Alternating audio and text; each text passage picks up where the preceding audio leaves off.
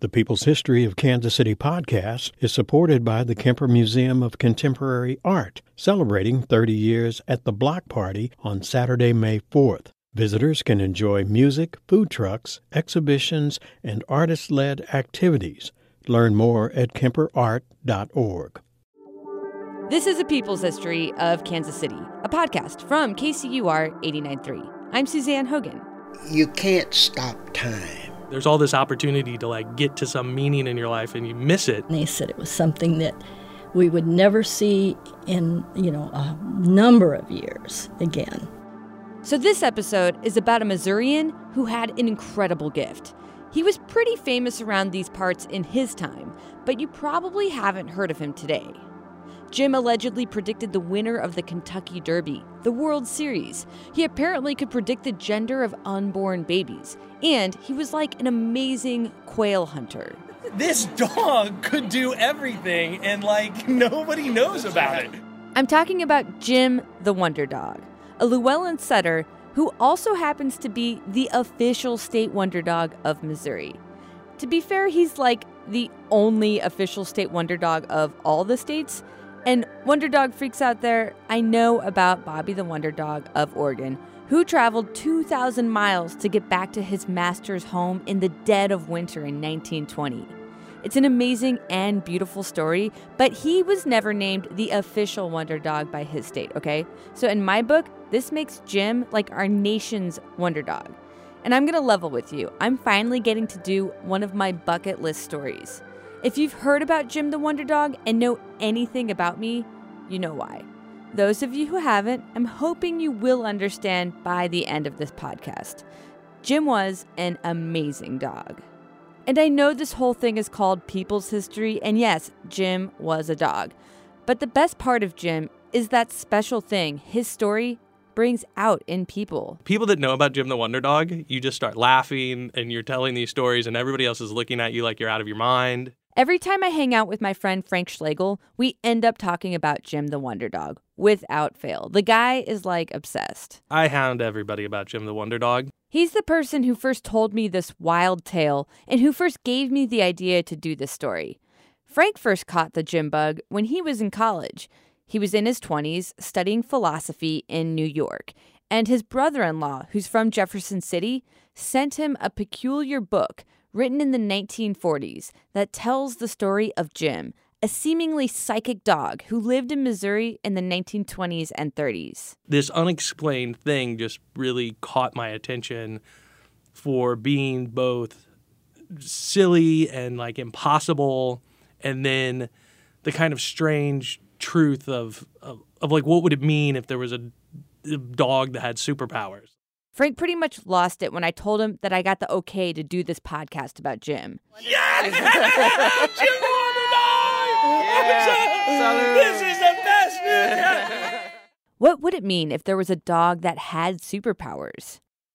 Here's the thing even though Jim was a real dog who could seemingly do amazing things, like I said earlier, his story isn't that well known. This Jim the Wonder Dog book that Frank got by Clarence Dewey Mitchell documents the story of Jim's life and in many ways has kept his memory alive all these years. But it has kind of a major problem. It was written from the perspective of Jim. Like, I was born a poor dog in the deep south, this sort of thing.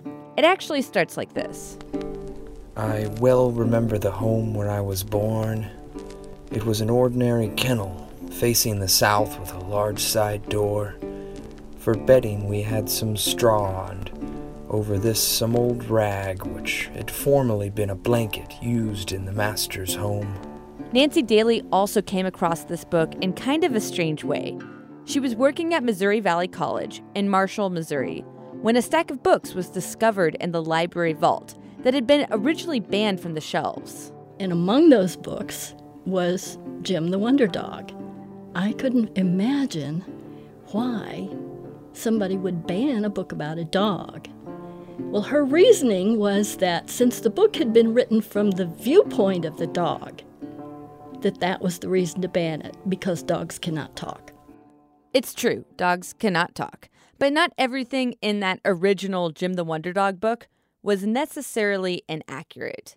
the author had actually met Jim and knew his owner.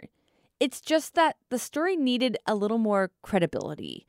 So Nancy Daly decided to write a new book about Jim, not from the dog's perspective, but rather from the regular old third person, based on her research and old newspapers. It came out in 2018. So here's Jim's story.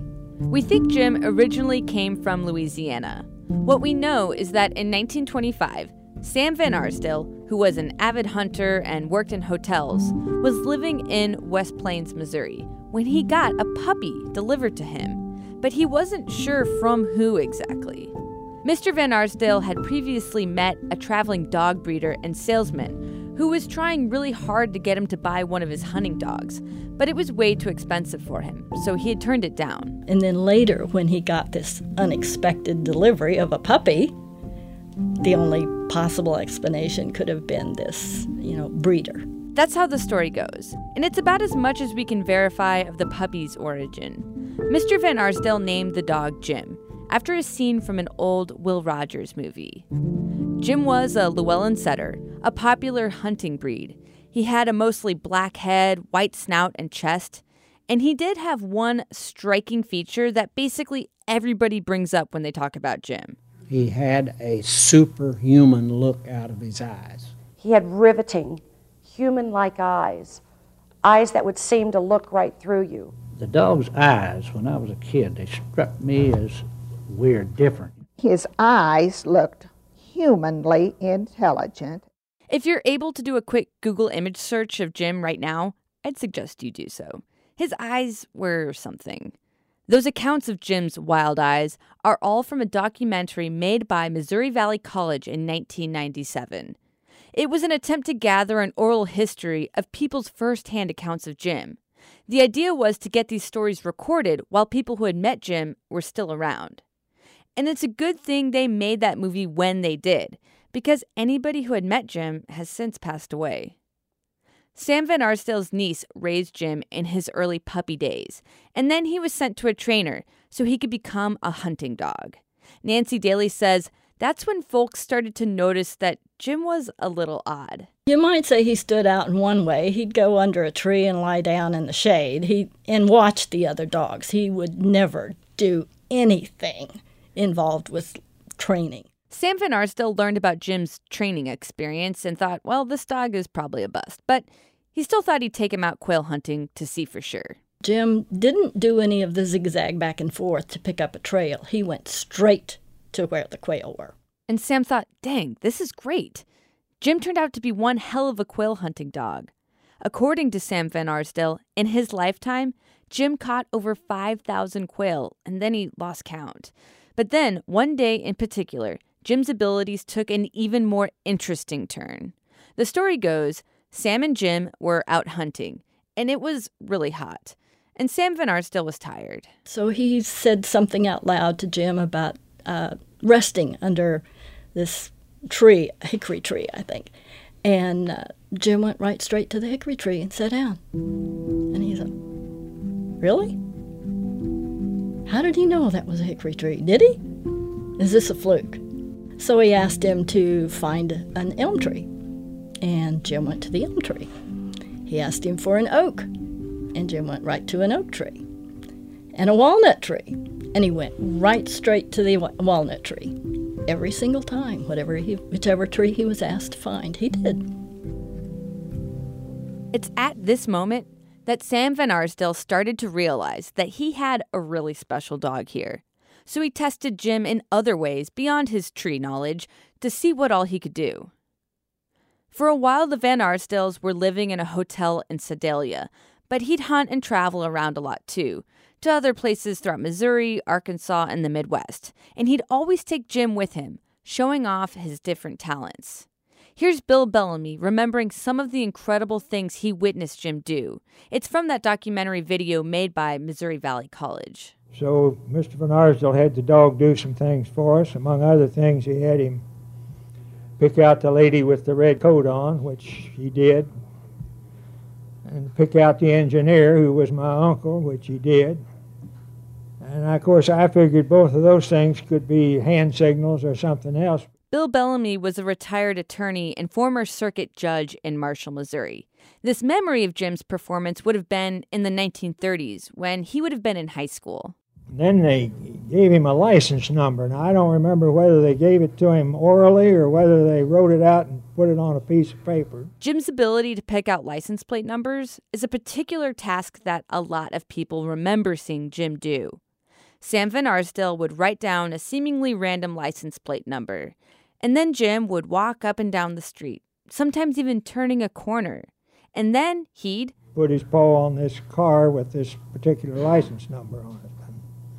And I figured that couldn't been, couldn't have been a hand signal, so that's the best I can do. It's hard to hear here, but the moderator asks Mr. Bellamy if witnessing that trick made him a believer in Jim. Yeah, I think so. I think so.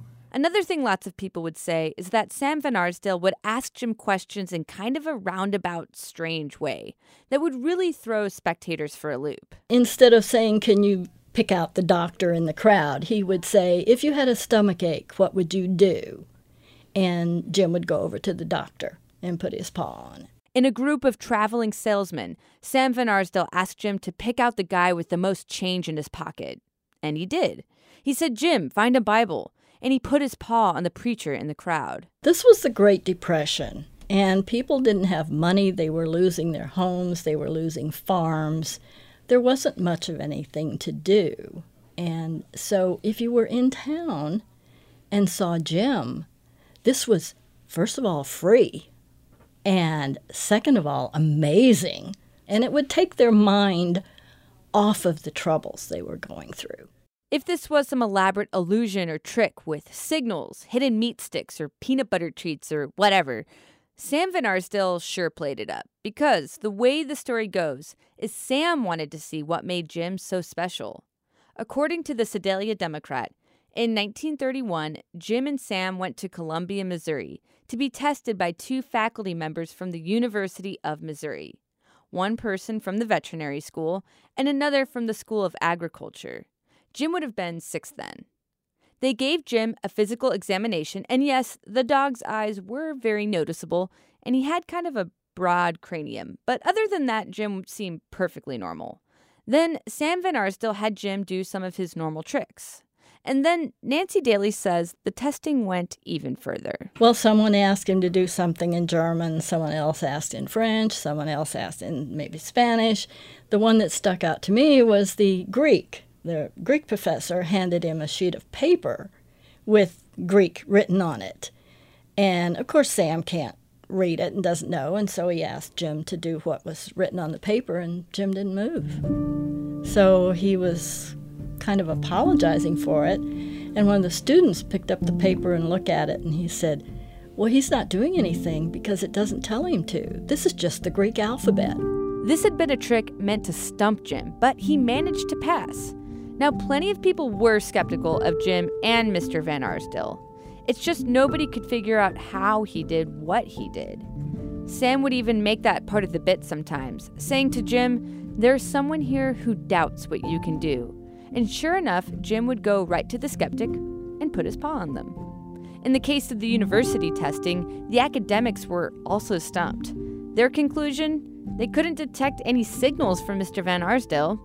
Jim was the smartest dog they had ever seen. And they said it was something that we would never see in, you know, a number of years again. You listen to a People's History of Kansas City for a fresh take on local history. We want to honor these stories and we take the reporting very seriously. And sometimes we just need to chill. Wanna hang? Let's party! Join us at our annual benefit Radioactive on June 14th.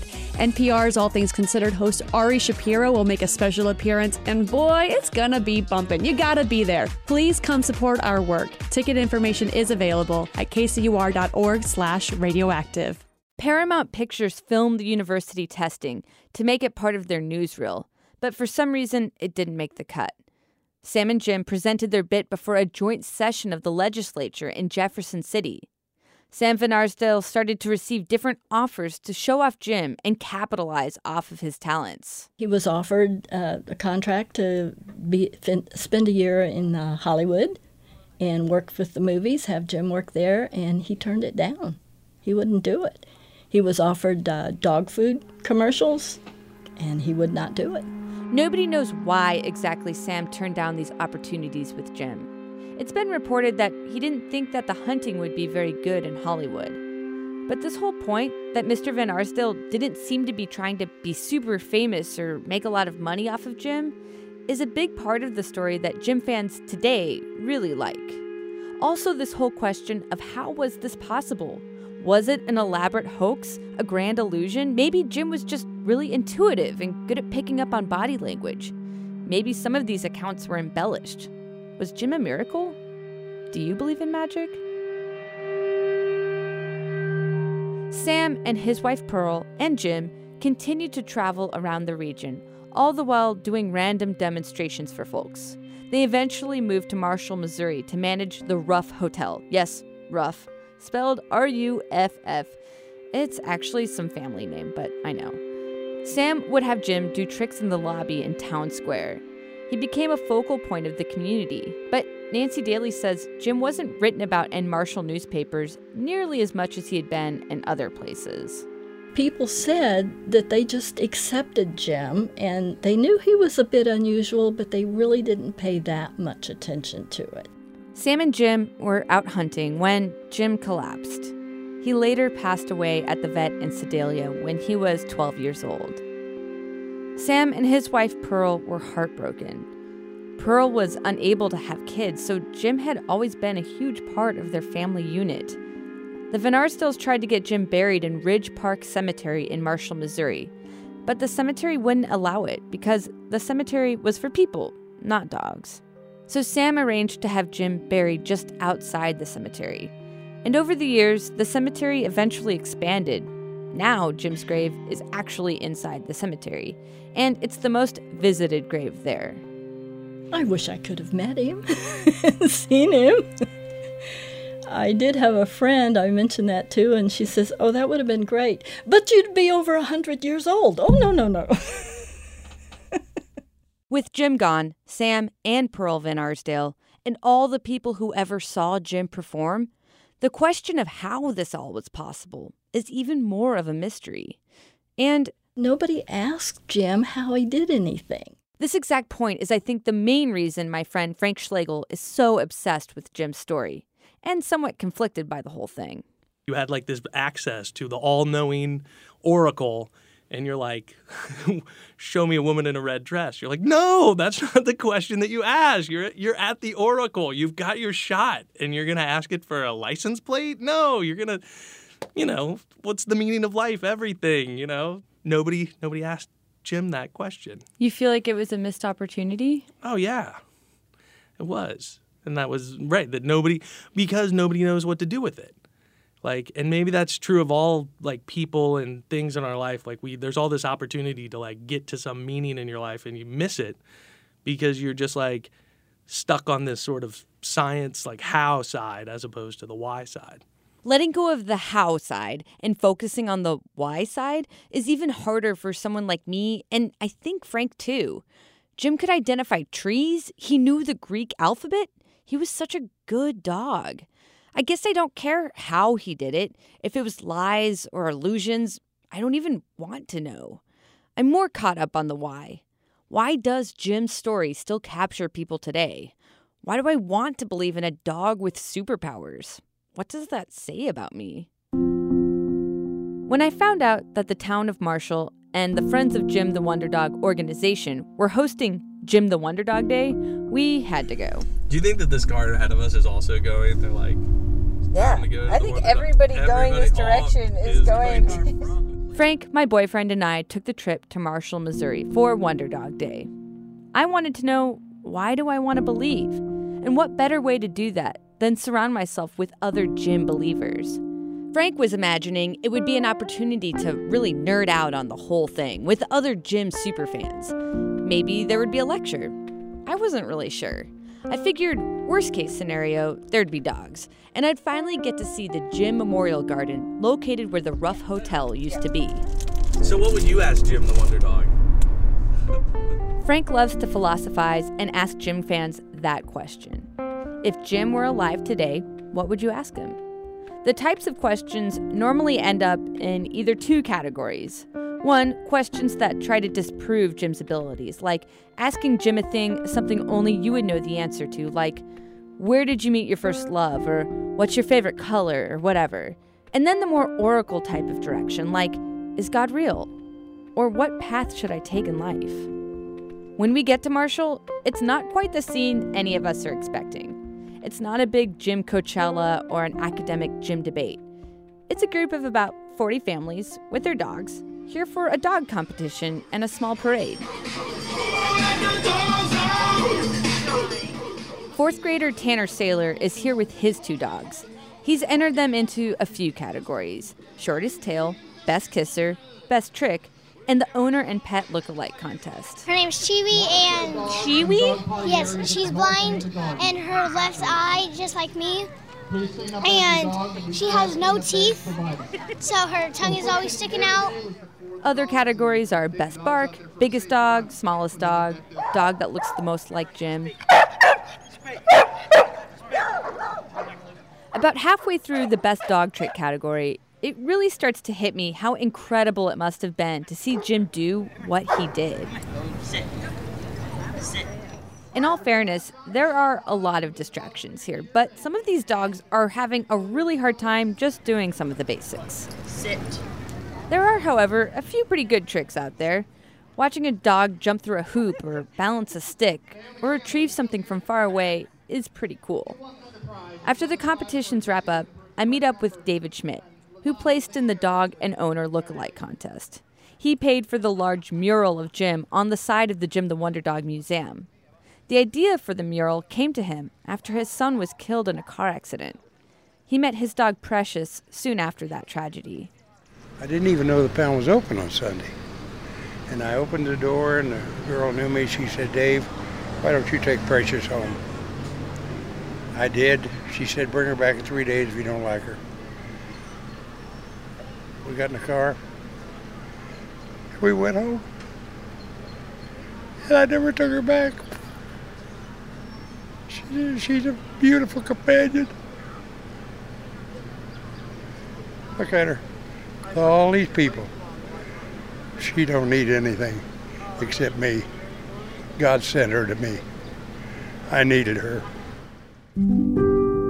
He truly was an exceptional, as the Buddhists say, sentient being. Chris Delaney is another Jim superfan. And it uh, brings out the importance of, you know, kind of like the universal oneness of everything and how much dogs can help us. Chris is a part of the Friends of Jim organization that hosts this event every year.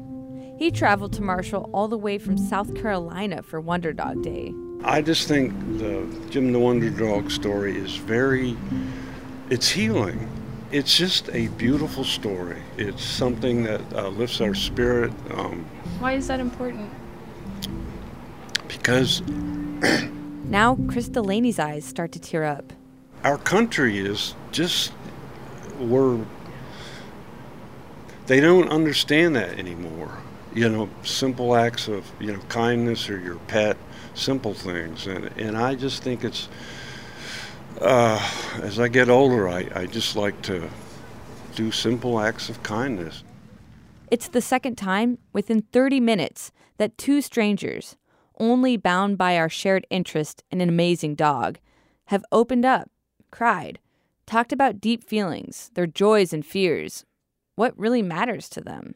sam van arsdale would, would take jim jim around to all the small towns during the, the 30s when people were kind of down and he would put on these demonstrations and lift their spirits Chris Delaney and I walked through Jim's memorial garden, and it is beautiful. There's a pond, pretty flowers, and in the center, there's a nice sculpture of Jim, his wild eyes staring at the building where the Jim the Wonder Dog Museum is. The people who run this museum hope that Jim's story and this place will attract more tourism to the town. Why do I want to believe in a wonder dog in Missouri with unexplained superpowers? I guess because, well, why not? I think it's good to have a sense of wonder. It keeps things interesting.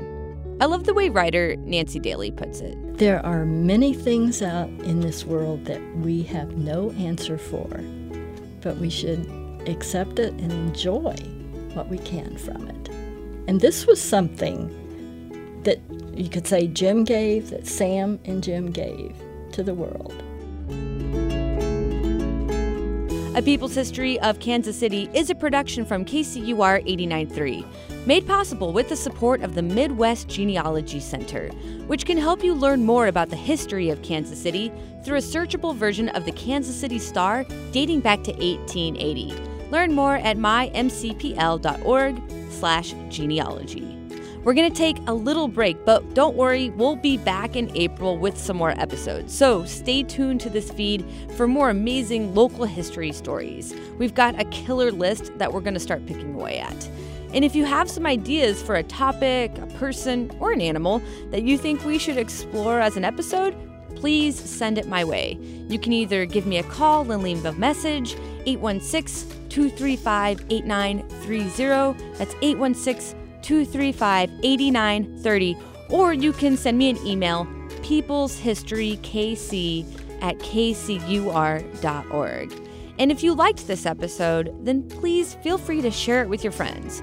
Or better yet, write us a review. It really, really does help out.